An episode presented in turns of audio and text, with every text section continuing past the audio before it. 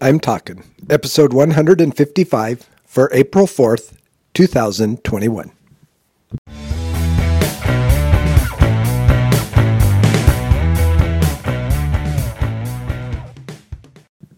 This is Joel from the I'm Talking Microcast, where I share my thoughts on a topic that has piqued my interest this past week. This week, we're talking suspense.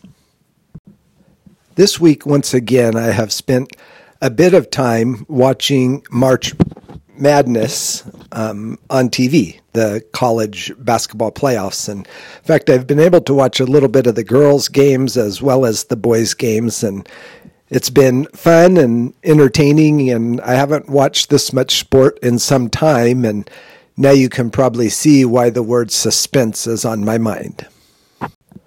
One of the many things I like about watching sport is the fact that there is suspense, that you can be on the edge of your seat, especially if you're invested in the team that you're cheering for and wondering what's going to happen and, and how it's going to happen and who it's going to happen with and to and all of those things. And so there's just that suspense that's built up. Your, your heart starts to race. Your, your breath maybe comes a little quicker, those kind of things. And, and sport is probably the biggest suspense building events in my life. Uh, there are others that happen, maybe movies, maybe other kinds of events that are kind of edge of your seat, trying to figure out what's going to happen and the suspense. And sometimes we say the suspense is killing me. We want to know, but we don't want to know. We don't want to ruin something, you know, those kind of things. And suspense is just something that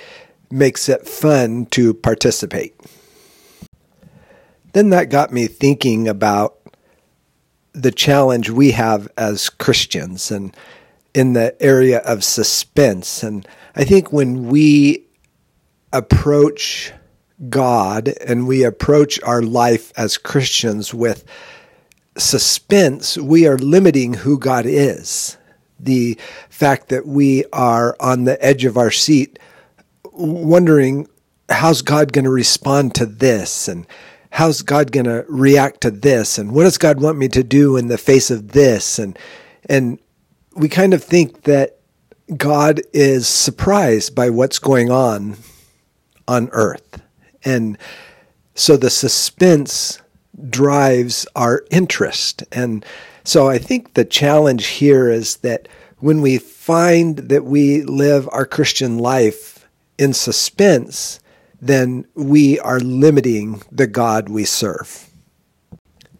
If, as Christians, we're not supposed to live a life of suspense, and you say that, or I say that that limits God, then, then what is it that we are supposed to do? And I think that as Christians, we need to live life on the edge of our seat. We need to be looking forward to life because of who we belong to and because of what he's done for us. And we need to be excited. We need to be magnets that draw people to us because we live life. We don't sit on the sidelines. We don't let life go by. We live life. We participate in life. And and if we don't do that with suspense, then then what does drive our edge of the seat living? And I think we need to change our word to anticipation.